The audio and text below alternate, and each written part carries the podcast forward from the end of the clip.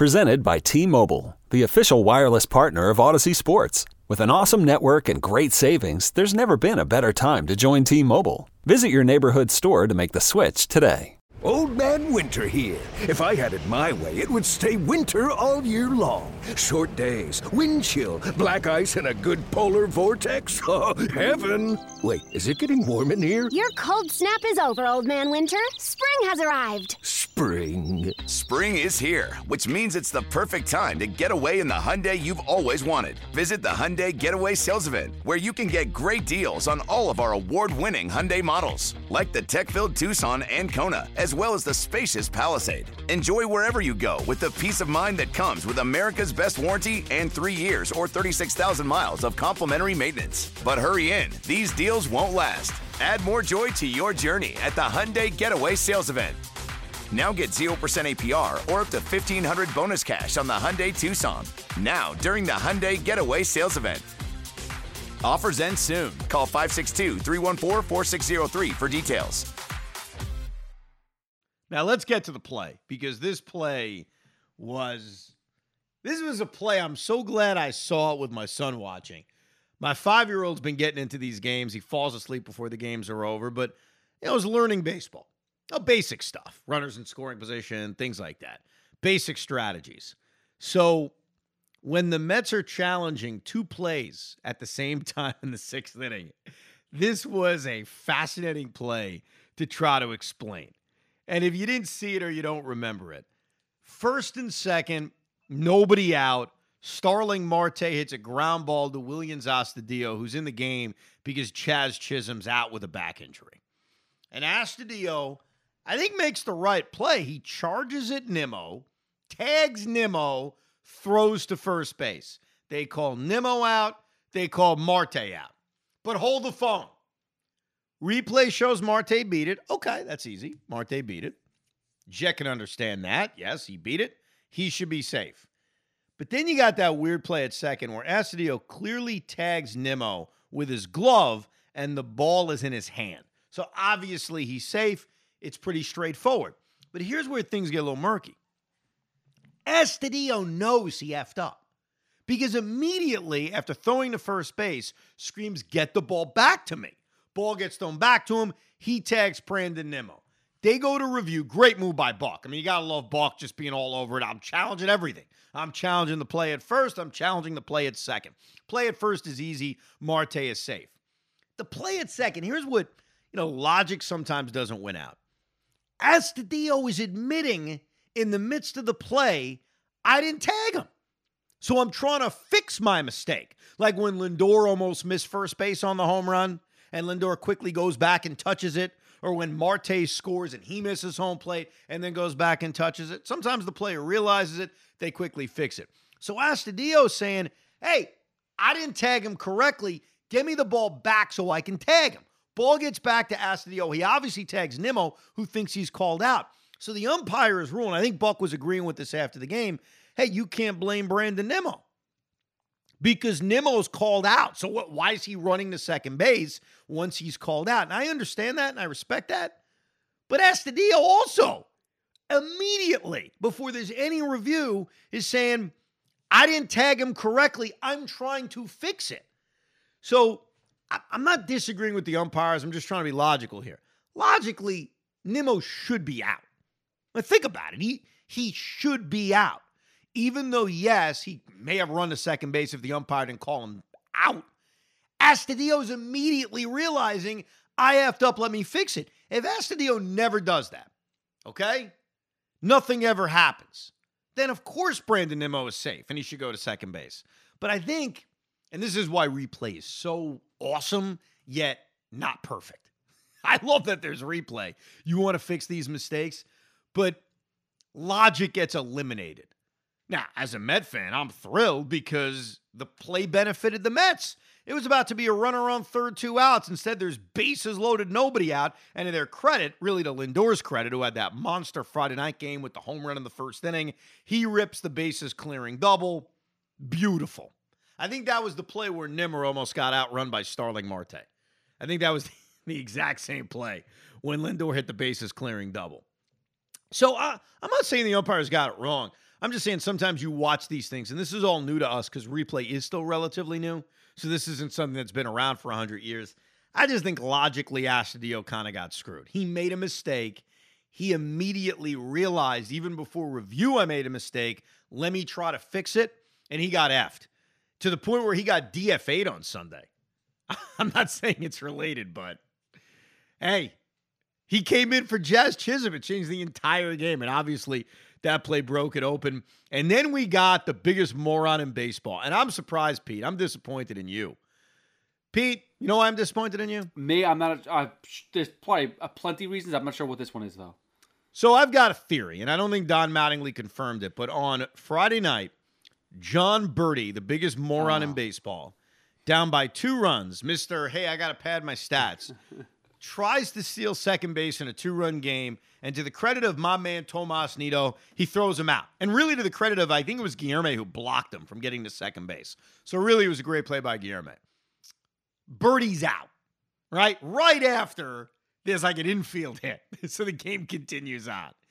I'm convinced Mattingly didn't play Berti on Saturday because he was so effing pissed off at him for being caught stealing in a two run game in the ninth inning. So my question is, Pete, why didn't you release Jon Berti in fantasy? You should have gotten rid of this guy. This is a stat padding moron who's trying to steal second base in a two run game.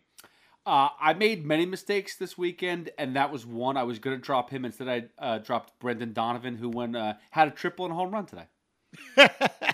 By the way, you did drop Brendan Donovan, and I want you to be the first to know that I have already placed my waiver claim on Brendan Donovan. So if you want so to have back, I. so have I.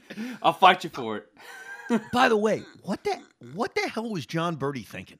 Like I I can't get over that. And What's also weird is not only is Jon Berti crazy for running down two in the ninth inning, I can't believe Nido threw because usually that's an easy defensive indifference where Berti's not even getting a stolen base anyway. The whole thing just boggled my mind when that went down in the ninth inning. Well, the Marlins, I mean, they talked about it plenty how they are just a very selfish team. No one's running out balls, even at first base. Like they're all just like lollygagging through. There's not good chemistry. Like Jazz is electric, but there's something a little bit off with that team, and that's why they had those meetings with Mattingly a couple months, like a, what, a couple weeks ago. Hey, you're right, because an inning earlier in that game, Avisail Garcia hit a ground ball to third base and like didn't move. And I don't know if it's a coincidence, but Garcia didn't play Saturday, didn't play Sunday, and Jon Berti didn't play Saturday. Now I haven't heard if Don Mattingly benched him, and maybe that was more of a private thing, but I would have benched him because I just know this as a fan, where Diaz had been shaky, even though he changed the story on Saturday because he was dominant on Saturday. Diaz has been shaky. If I'm Jon Berti and I got the second and third hitters in my lineup coming up, I cannot be thrown out trying to go to second base. Like, it doesn't make any baseball sense. That's not only selfish, it's stupid. No, and, and that's the but that's the Marlins ML right now. Is they're very stupid. They're very I I don't want to say selfish, but they're just not playing hard nosed baseball, which is the what the Mets doing. Like people keep on questioning why the Mets continue to win games, why they're the best in the NL. It's because they're gritty. They fight things out. Like Francisco Lindor smiling, but he's also hustling down the line. He's making he is doing defensive things. He's doing even the play at second base where he'll almost got tagged out and he like made that crazy oh, slide. That was great. It's beautiful. Like things like that, people don't recognize all the time. Like that's why he may not be an MVP, but that's an MVP move. Well, you know, uh, as a team, the Mets aren't dumb. And there haven't been many moments where you walk away from a game and say, hey, they lost this game because they were stupid. Like, you look at the Sunday game when we railed about it, they lost because they didn't get a big hit. That's an execution thing. It's not even, hey, they made this dumb mistake, they made that dumb mistake. And now that's happened in the past, but it hasn't happened this year. You let the other team make the dumb mistake and then you take advantage of it. And that's that's pretty much what they did. So, look, I give them credit. I guess there's a reason why the Marlins are a sub 500 team, whether it's selfishness or it's just being dumb and playing dumb baseball. Uh, to the Mets' credit, that's part of why they were able to win two out of three. And they won every challenge in this series. Like every time Buck challenged, it seemed to be a smart challenge. And I think there may have been one Don Mattingly challenge, and he took the over. Uh, the Saturday game was about our boy Pete. I mean, uh, Pete Alonso continues to have an incredible year. The home run in the second, the home run in the eighth inning that turned out to be the game winner in this game, the clutch RBI double by Brandon Nimmo to add some insurance. Really good, solid pitching by Chris Bassitt, who gives you seven innings. And Chris even said this after the game. I'm going out there and I'm giving you innings. So even in a game in which he allows three runs, he gives up a couple of home runs in this game, the Sanchez two run bomb, he gives him seven innings. And, and that is so freaking important, especially with a bullpen that's not that good. And to Bassitt's credit, to Carrasco's credit when he's been on, obviously hasn't been good his last few starts. To Peterson's credit on Sunday, to Taijuan Walker's credit, and hopefully to Max and Jake when they're back. This rotation, and I know their team ERA isn't good since Max got hurt, but this rotation gives them innings. And giving them innings lets you hide the fact that this is not a great bullpen. You know, Seth Lugo came back and he pitched a clean eighth inning First two guys hit the ball very hard off him. I don't think any of us have any confidence in Seth Lugo. So, you know, when you get seven out of Bassitt and you know you got Diaz in the ninth inning and you're only asking your bullpen to get three outs, which is all they were asking from Seth Lugo, that's a win. So great performance by Chris Bassitt, who definitely looks like a different pitcher. I give him credit for that. I mean, I remember we were looking at him a couple of starts ago saying, what the hell's going on with him? You know, what's wrong with Chris Bassitt? But Chris Bassitt has absolutely figured out. And I, I needed, I needed, selfishly, I needed that Edwin Diaz dominance on Saturday night. Heart of the order. Granted, it's the Marlins, but still, heart of the order. Soler, Aguilar, Jesus Sanchez, bing, bing, bing, strikes out the side, a dominating out of Edwin Diaz because his last few saves, including the night before, hadn't been very dominant. I was curious if the Mets had held on, because remember they had a brief lead in that game. Uh, David Peterson had. If they had, did they actually have a lead? Yeah, they had a lead for one inning. I think. I think David Peterson gave it back immediately when Rojas hit the home run.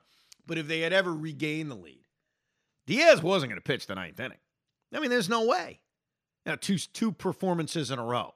Buck trying to be extra conservative with him, even with an off day coming up. And the Mets have had a lot of off days. They continue to have a lot of off days, which is great considering the state of the rotation. Considering Carlos Carrasco, if they needed to, it doesn't appear like they will, could have pushed him back. Uh, you can skip a guy like Trevor Williams again if you want to. It looks like they are. So these off days are actually beneficial, but this rotation has been able to help hide the fact that this is not a great bullpen outside of Edwin Diaz. And with Scherzer coming back soon and hopefully Jacob DeGrom, that'll continue. Doesn't mean they shouldn't add a relief arm.